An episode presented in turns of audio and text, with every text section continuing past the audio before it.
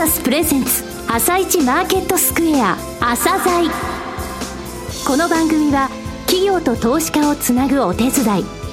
プロネクサスの提供でお送りします。皆さんおはようございます。アシスタントの玉木葵です。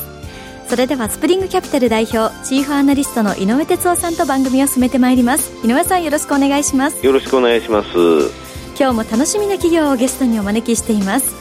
今日ご紹介する企業は証券コード3541農業総合研究所です。はい、えー、名前がね、農業総合研究所ってちょっと あの、硬い名前になってますけれどもね、うんはい、あの、スーパーとかに農家の直売所っていうコーナーがあったりするんですよ。はい、それの仕組みを作った会社さんなんですね、運営してますね。あの、今まであった農家、えー、農業の問題っていうところ、みんな分かってたところにちゃんとですね、メスを入れて、はい、えー、去年、えー、IP をしていろんな賞を取った会社さんです。はい、非常に面白いんで、えー、ぜひ聞いてください。はい、楽しみにしております。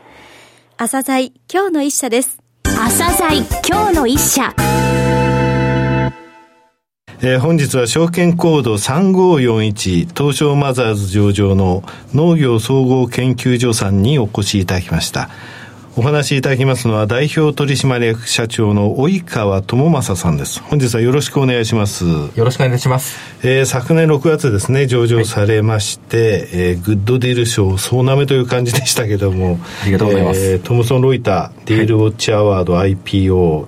Issuer of the Year、えー、フィナンテックもそうですね、東京 IPO 大賞でしたね。はいあとあの経済産業大臣賞、えー、JVA ですね。ジャパンベンチャーアワード2016で、えー、獲得と、はい。えー、上場されて激動の1年4か月であったと思いますが、はい、リスナーの方にですねもしは社名すごい硬いんですけれども、ね、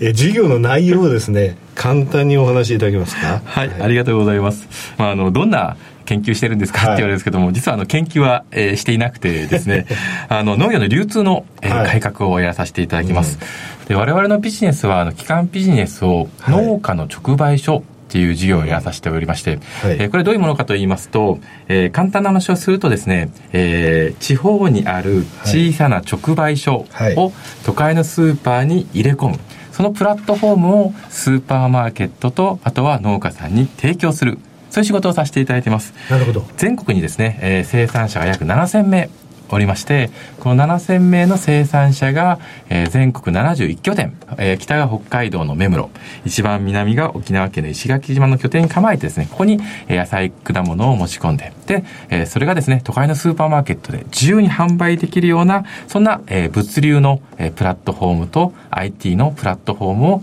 えー、スーパー、農家さん、両方にご提供する、そんな仕事をさせていただいております。はいえー、となりますと、登録されている生産者7000名って言われました、今現在、はい、その方が作られたものを、御社の拠点、全国71カ所に持ち込むと。はい、そうすると、販売店舗、スーパー等に、これ翌日、翌々日、まあ、何日ぐらいかかるんですかね。翌日の朝。翌日の朝ね。基本1日で並ぶと。はい、これあの、スーパーの中に、普通のあの、野菜売ってるコーナー以外に、あの、生産者の顔が見えるとか、私が作りましたみたいなコーナーありますよね。はい、ちょっと別になってますよね。はい、あのコーナーですか？おっしゃるとりです。ありがとうございます。その裏の、えー、バックグラウンドをですね、うん、やらさせていただく会社が農業総合研究所でございます。なるほど。わかりました。そもそもなぜこういうことをやろうとしたのか、その部分をお話しいただけますか？はい。東京農業大学、はいはい、出身でございまして、はい、えー、お恥ずかしい話、ほとんど勉強してなかったんですけども。あの、大根を持って。大根を持って、はい、踊っておりました。はい、ただ、あの、ご存知の通り、卒業しようとしたら、卒論を書かないといけないと。はい、で、その卒論のテーマをですね、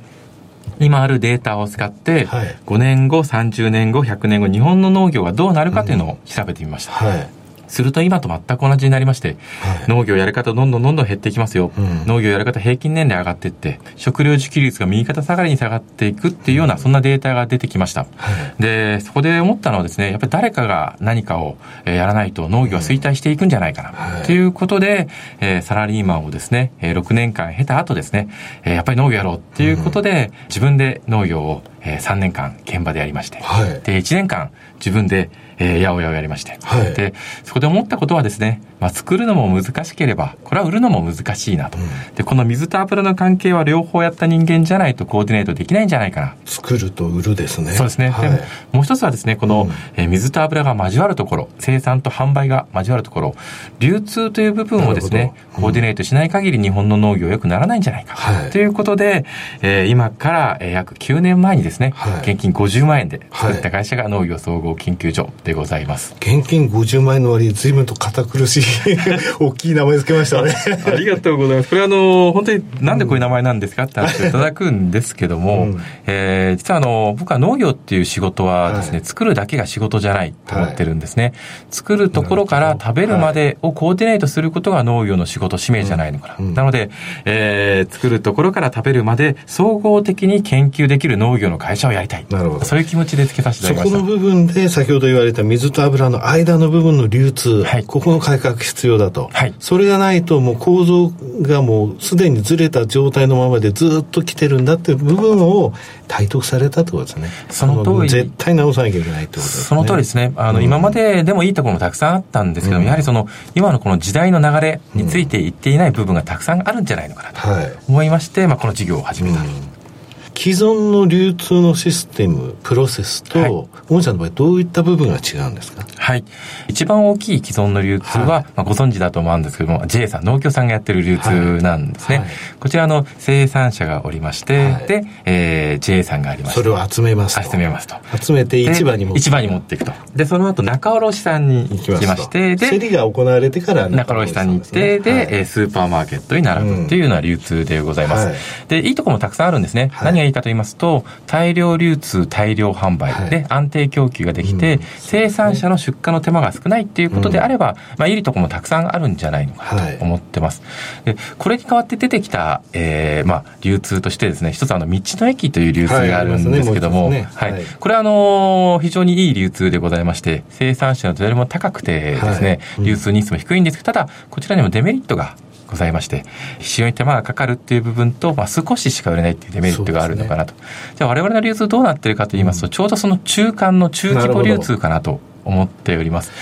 我々のその、うん、まあ、一つのプラットフォームの優れてるところはですね、はい、えー、農家の方が、生産者の方が自分で末端売価を決めて、で、もう一つ面白いのが、えー、好きなスーパーさんの店舗まで自分で選べるんですね。はい、え、それを集荷場に野菜を持ち込んで、それができるわけですか、はい、おっしゃる通りです。値段決めてバーコード貼って、ってここに送ってほしいっていうそこの店舗のところに置いとくってことですか？置いとくと、我々の物流プラットフォームでそこのスーパーさんまで持ってって販売をするというような。一日で一日ですね。はい。先ほどあの通常の、まあ、一般的な JA を通すルートだと、スーパーに行く前に何日ぐらいかかるんですか、えー、ざっくりですね、えー、3日から4日かかってるんじゃないのかなと思います。じゃあ1日ってことは完熟野菜状態で出荷できるってことですか？おっしゃるとです。えー、二、ついいとこございまして、一つは、あの、鮮度がいい、新鮮な野菜と果物が購入できるっていうことと、はい、あとはどうしてもあの、3、4日かかってしまいますと、うん、今までの流通はもう早、早取りをしてしまうんですね。はい、トマトですと、緑のトマトを取って、3、4日でピンクになって、スーパーさん届くと赤くなると。うん、でもご存知の通り、一番美味しいトマトはですね、木の上で赤くなったトマトが一番美味しい、美味しいのですね、こういうものも翌日届けることができるので、完熟した美味しい野菜と果物が買えるっていうところがメリットかなと。はい。えー、こういう聞き方して何なんですけども例えばスーパーで100円で売られてるきゅうり、はい、一般的なルートを通じると、はい、通じた場合、はい、農家の方っていくらぐらい入るんですか、ね、あざっくりですね、はい、大体、えー、30円から40円。30円から40円。はい、3割から4割が、えー、農家さんの売り上げって言いますか、利益。利益です、手取りです。御社を通じた、はい。えー、いわゆる、えー、スーパーで売る場合、はい、100円の値段をその農家さんが生産者さんがつけたとして、はい、生産者さんにはいくら入る？んですか、えー、こちらは約ですね65%、65円。65円。はい。あ、ずいぶん上がりますね。はい。そうですね。うん、これ、道の駅だとどれえー、道の駅だと85円、85%入ってただし、その場で売れる少量だと。おっしゃるですね。あとは手間がたくさんかかるっていうようなデメリットがあるんじゃないのかなただ、御社の農家の直売所の場合は、全国1000のスーパー、ここで売りたいってとこで自分の値段で売れるっていうメリットがあるということですね。そのとですね。すべてあのスーパーさん、都会にございますので、うん、少し価格格も高く売れて、たくさん売れて、で、もう一ついいところはですね、はい、えー、今まで出荷できなかった、はい、例えば形の悪いもの、傷が入ったもの、はい、CTP、こういうものの産地で捨てていたんですけども、うん、我々の仕組みですと、美味しければ、そういうものも出荷できるので、うん、捨ててたものまでお金になるっていうメリットがあるんじゃないのかなと。な一枚に出すことできないんですよね。そうですね。はい。その代わり出して、その JA さん系のものは全部買ってもらえる。はい。出荷した時点で利益確定、半分利益確定みたいなんですね。市場出せでどれぐらいかってなるけど。はい。御社の場合は、売れてなんぼなんですね。はい。売れないとお金が入ってきますので、まあ、そういうメリット、デメリットはあるのかなと思ってます。えーとですね、さて、いろいろとトピックスありますが、農直アプリ。はい。これについて教えていただきたいんですが。はい。去年の10月なんですけど、はい、NTT ドコモさんと、えー、業務提供させていただきまして、はい、今、あの、タブレット生産者の方に、えー、配布をしております。はい。で、このタブレットを見ていただくとですね、えー、いろんな情報がわかると。うん、えー、そのスーパーさんの、えー、定性的な、えー、例えば駐輪場が何台、駐車場が何台、駅中なのか、ロードサイドなのか、はい、他の生産者がいくらぐらいの金額をつけていて、えー、市場から仕入れた商品はいくらぐらいの金額がつけていて、はい、で、今自分がどれだけ売れていて、自分だけどれだけロス率が出てきて、不作対比が分かるような、要はですね、このタブレットさえ持ってれば、もう何でも分かると。うん、で、これをベースにして、えー、生産者が自分で考えて、好きな金額で、まあ、自由に出荷できるというような、そんなの農直アプリというものをえー、開発しております。ちゃんと自分でですね、はい、値段を決めるにしてもそういったものをベースにして考えると。おっしゃるとですね、その農業をよくしようとするにはですね、やはり農家の方のレベルアップなくして、うん、えー、発展はないのかなと思ってますので、僕らのこの仕組みは、ああしろこうしろっていうわけではなくて、うん、農家さんが自分で考えて、好きな金額で好きな場所で自由に販売できるっていうところがメリットじゃないのかなと思ってます。売れ残った場合はっていうリスクがあるわけですから、はい、ちゃんとその部分っていうのはきちんとそのデータを与えた上で農家さんに考えてもらうと。その通りですね。すね。このあのアプリ、システムを使っていただいてですね、うん、今、えー、農業総合研究所7000名生産者がいるんですけども、はい、一番売ってる生産者はうちだけで1億2000万円。え、1年間で ?1 年間で。稼いでる農家さんもおりますので。すごいですね。えー、その他のトピックスについてもお話しいただけますか？はい。えー、その他のトピックス2つございまして、はい、えー、1つはですね、えー、経産省の、えー、クールジャパン機構と一緒になって、はい、えー、世界市場という子会社を作りまして、うん、で、香港向けの、えー、農産物輸出プラットフォームというものを開発して、はい、海外にどんどんどんどん進出をさせてもらってます。で、もう一つはですね、えー、全国の地銀さんと、はい、えー、業務提携をさせていただきまして、えー、地方創生という切り口からですね、えー、地方の農産物を集めて、これを都会に一緒に売っていこうっていうことをやらさせていただいております。これ、地銀さんとしても嬉しいプロジェクトですよね。そうですね。地銀さんができること、できないこと、得意不得意ございますので、はい、僕らは農業に特化していますので、非常に、えー、好評いただいてるんじゃないのかなと思っております。はい。えー、事業戦略の部分なんですが、はい。えー、重要視されている KPI 等ございますか？はい。えー、最も重要視している KPI は、えー、流通総額です。はい、えー、この流通総額は何かと言いますと、はい、えー、末端のスーパーマーケットで販売された金額が流通総額です。なるほど。で、この流通総額ですが、えー、昨年8月期で、はい、えー、約55億でございまして、はい、えー、今年、えー、8月期で70億を、えー、超えております。はい、えー、昨年で、えー、から考えますと約、えー、30%ほどの、ねうん、えー、増加率。になってるのかなと。で、我々中長期的にもですね、えこの30%の増加率っていうのはですね、一つの目安に、えこれからも頑張っていきたいなと思っております。毎年30っつったらすごい、あの、増率になりますけれども。はい、そうですね。あの、大変なことなんですけども、うん、一つの目標として頑張っていきたいなとそのためには生産者も増やす、それから販売してくれる場所も増やすってことですかね。おっしゃるとです。我々その流通総額の KPI の下にですね、はい、生産者の登録数と、あとはスーパーマーケットの店舗数、うんはい、この両方を伸ばしていくことがとっても重要かなと思っております。はいえー、現在は、えー、物流インフラと、そして IT インフラ、はい、えー、そしてですね、えー、人材採用の先行投資を、えー、さらに、どんどん積極的に進めですね、えー、東京オリンピック、はい、えー、2020年8月期にですね、一気に営業利益が成長できるように伸びるように、えー、邁進中でございます。はい。えー、最後になりましたが、リスナーに向けて一言お願いします。非常にあの、えー、農業という業界はまだまだ遅れている部分もございますし、えー、地味な産業ではあるんですけども、えー、農業総合研究所、えー、農業ベンチャー初の、えー、上場企業としてですね、えー、これからも日本、そして世界の、えー、農業コーディネートしていきたいと思っております。ですので、えー、ぜひこれからも、えー、ご指導、ご鞭達のほどよろしくお願いいたします。ありがとうございました。及川さん、本日はどうもありがとうございました。ありがとうございました。今日の一社、農業総合研究所でした。さらに井上さんに農業総合研究所についてお話しいただきます。はい、えー、僕がね、30年ぐらい前に読んだ本の中でもやっぱり農業のね、変革ってものは言われていて、はい、その時やっぱり一番問題だったこの流通の部分なんで、ね、それで1日で届きますと。それから農家っていうとやっぱりね、農作物を作ることだけにやっぱり集中しちゃうんですけれども、はい、物流インフラ、IT インフラを支えてもらうことによって、美味しいものを作ると。そして自分で値段をつけられるっていうと、はい、企業家になれるわけですよね、えー、でどうやったら美味しいものが作れるか。でも上がってたって規格品じゃなくても美味しければいい。捨てなくて済む、それが次の日にちゃんと届く、はい、でもスーパーにとっても自分のところのルート以外に置いて